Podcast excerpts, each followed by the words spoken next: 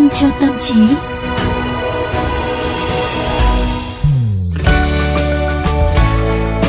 Alo 1 2 3 4 5 cọc cọc cọc cọc thử mic giọng quan quý có rõ không tú nhân? Ờ, xin chào các bạn thính giả, đây là Quang Quý chào các bạn thính giả đấy ạ. Thèm trả lời mình luôn á. Thèm trả lời mình một câu nào luôn, buồn ghê luôn á. Thôi được rồi, à, bây giờ thì chúng ta không đùa nữa nhé. Thôi đùa đi. No. Cuộc, cuộc đời mỗi ngày có 10 phút nó, để nó, đùa nói vui mà. nghiêm túc tí xíu đi xem nào. Ok rồi. Suy tư một tí xíu đi xem nào. Xin chào mọi người. Chúng ta sẽ đến với câu chuyện đó giờ quan quý đang nghiêm túc mà tú à, cười. rồi, rồi, rồi, rồi, rồi. Xin chào các bạn thính giả, chúng ta sẽ cùng đến với chương trình Vitamin cho tâm trí. Chúng ta đến với bản tin thời sự cùng với câu chuyện của tú nhân. Vô.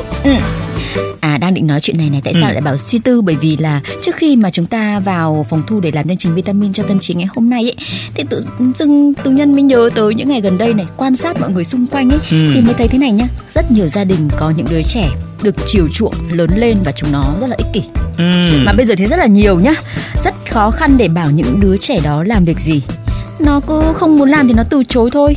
Ờ, không thích là không làm thôi. Ừ. bởi vì là những cô bé cậu bé đó quen với việc là mình không làm thì cũng sẽ có người khác làm thay rồi.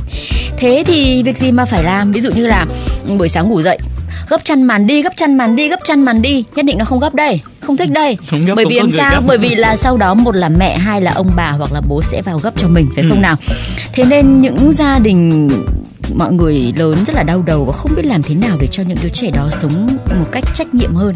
Đấy hôm nay tú nhân đang suy nghĩ Ừ. đang rất là ờ, suy tư đang rất là triết lý về những cái vấn đề như thế này. Mà tức là sống ích kỷ đấy. cái thiệt ra là cái chuyện này quan quý thấy rất là nhiều luôn. Ừ. nhất là à, giới trẻ ngày nay cũng có điều kiện sống tốt hơn cái thế hệ ngày xưa và bố mẹ cũng ít đặt nặng cái trách nhiệm lên con cái hơn nữa. Đúng. Đúng không? Và không chỉ là những người à, bậc cha chú mà ngay cả ở những người cùng cái độ tuổi trẻ như mình á mà sống chung làm việc chung với những người thiếu trách nhiệm. Chỉ biết ích kỷ cho mình thì cũng khó chịu đúng không?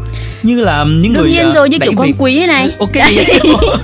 Cứ thích đẩy việc cho người khác ấy. Không có luôn á. Quan quý chị đẩy cho tú nhân nói tú nhân nói đi. đấy, đấy.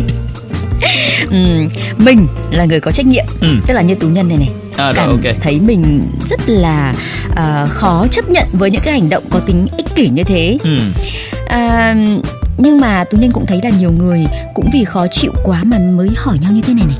Có phải là cứ sống ích kỷ như thế thì sẽ nhàn hơn và sẽ sung sướng hơn không?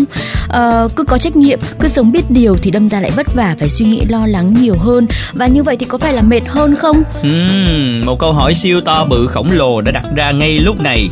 Đó chính là nếu sống ích kỷ hơn thì có vui vẻ thoải mái hơn hay không?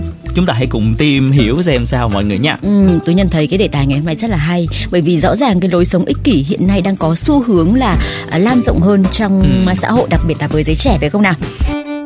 À, để tìm câu trả lời cho câu hỏi này thì đầu tiên à, Tú Nhân và Quang Quý sẽ mời quý vị và các bạn chúng ta xem xét về khái niệm sống ích kỷ nhé. Nếu mà định nghĩa sự ích kỷ đơn thuần là tôi sẽ làm điều tôi muốn và tôi không quan tâm đến người khác nếu mà định nghĩa như vậy ý, thì có vẻ như uh, người như thế thì rất là thô lỗ, bất cần, không tử tế. Thế nhưng mà cảm giác này thì nó đến từ đâu nào? Tại sao làm điều tôi muốn có vẻ như đi cùng với cái giả định rằng tôi không quan tâm đến người khác? Các nhà tâm lý học và các nhà trị liệu tâm lý dường như đồng ý với nhau về nguồn gốc của quy tắc là không phải lúc nào cũng có thể làm được điều mình muốn và phải quan tâm đến những người khác đó là những nguyên tắc để hòa hợp với xã hội. Trẻ em thường được định hướng và dạy dỗ điều này từ nhỏ để chúng có thể hòa nhập với cộng đồng khi trưởng thành thay vì bị coi là kỳ quặc hay là ờ, lạc qué hoặc là quê quê chẳng hạn đúng không? Ừ, đúng rồi. à, họ thường phải có ý thức dạy cho con cái về những quy tắc thông thường của xã hội và điều chúng cần để à, có thể sống tốt và với nhà tâm lý là Dorothy Grove đã xem xét rất là kỹ cái từ tốt trong ngữ cảnh đó. Và dường như trẻ em dĩ nhiên là nên học cách trở thành người tốt, nhưng mà định nghĩa chính xác về điều đó lại phụ thuộc vào người đưa ra các quy tắc thường là các bậc phụ huynh. À, điều đó thể hiện à, từ những bài học đạo lý hay là đơn giản hơn là việc rèn các thói quen sinh hoạt thường ngày. Ví dụ như là không à, bới đĩa thức ăn lên để chọn miếng ngon cái này hồi nhỏ quan quý hay làm lắm. Ừm, rồi à, à, chỉ được động đũa sau người lớn tuổi hay là à, không phải à, mọi đòi hỏi đều được đáp ứng Ừm. đúng không ạ?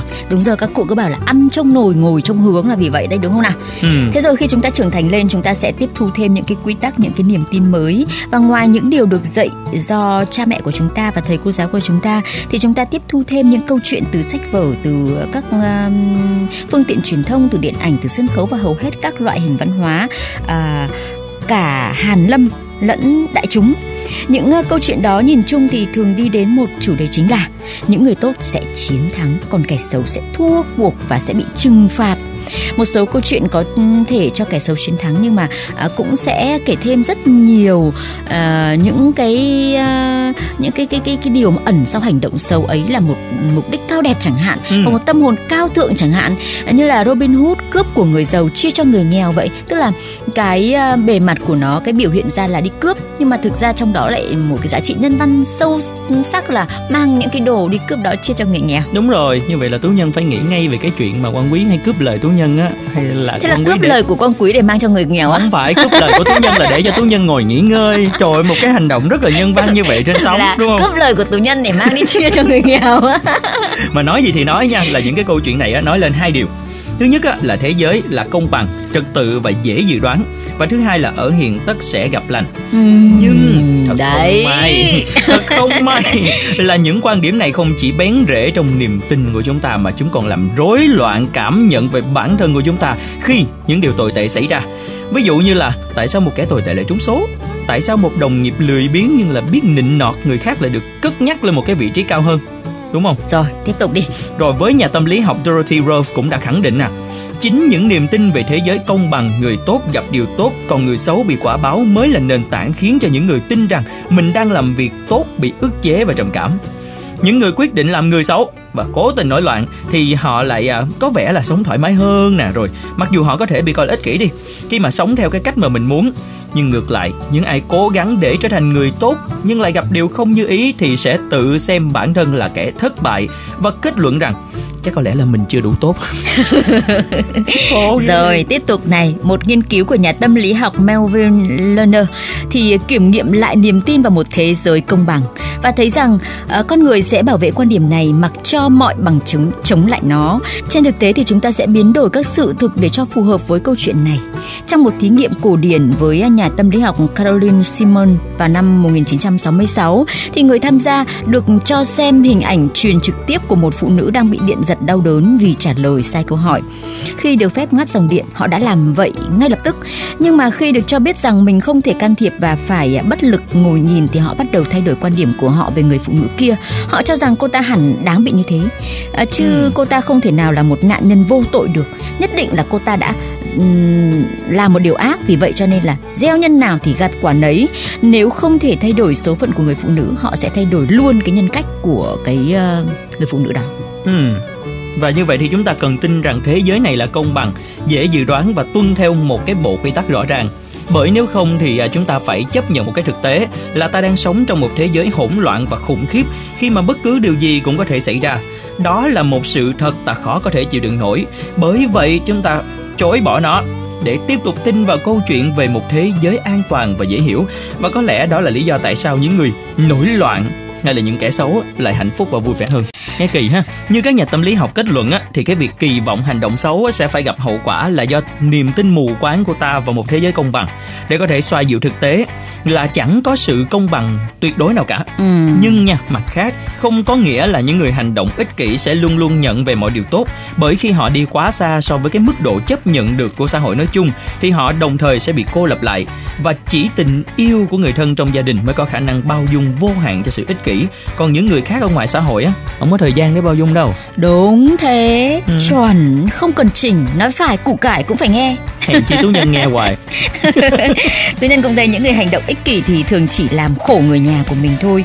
Còn khi đã bước ra xã hội thì về lâu về dài rất khó có được thành tựu gì chỉ được lợi nhỏ chứ không có được những cái điều lợi ích lớn phải không ừ. vì tú nhân thì nghĩ thế này này tại sao lại phải nghĩ như thế cuộc sống thì rất là phong phú đúng không ừ. chúng ta làm điều tốt là bởi vì chúng ta mong muốn làm được điều tốt đúng không chứ ừ. không phải là cứ làm điều tốt để mong muốn phải nhận được một kết quả gì đó à, đúng không rồi đã nào? hiểu với lại là với cái câu chuyện hồi đầu mà tú nhân nói á, thì quan quý cũng nghĩ là các bậc làm cha làm mẹ của chúng ta cũng nên uống nắng con ngay từ nhỏ luôn dạy ừ. con từ thời còn thơ đúng không ạ ừ. đó và cái câu chuyện ngày hôm nay thì à, cũng hết giờ rồi. Rồi thì bây giờ trước khi kết thúc ấy thì cũng phải uh, dắt dậy lại con quý một chút xíu. gì nữa gì nữa có nghĩa là gì?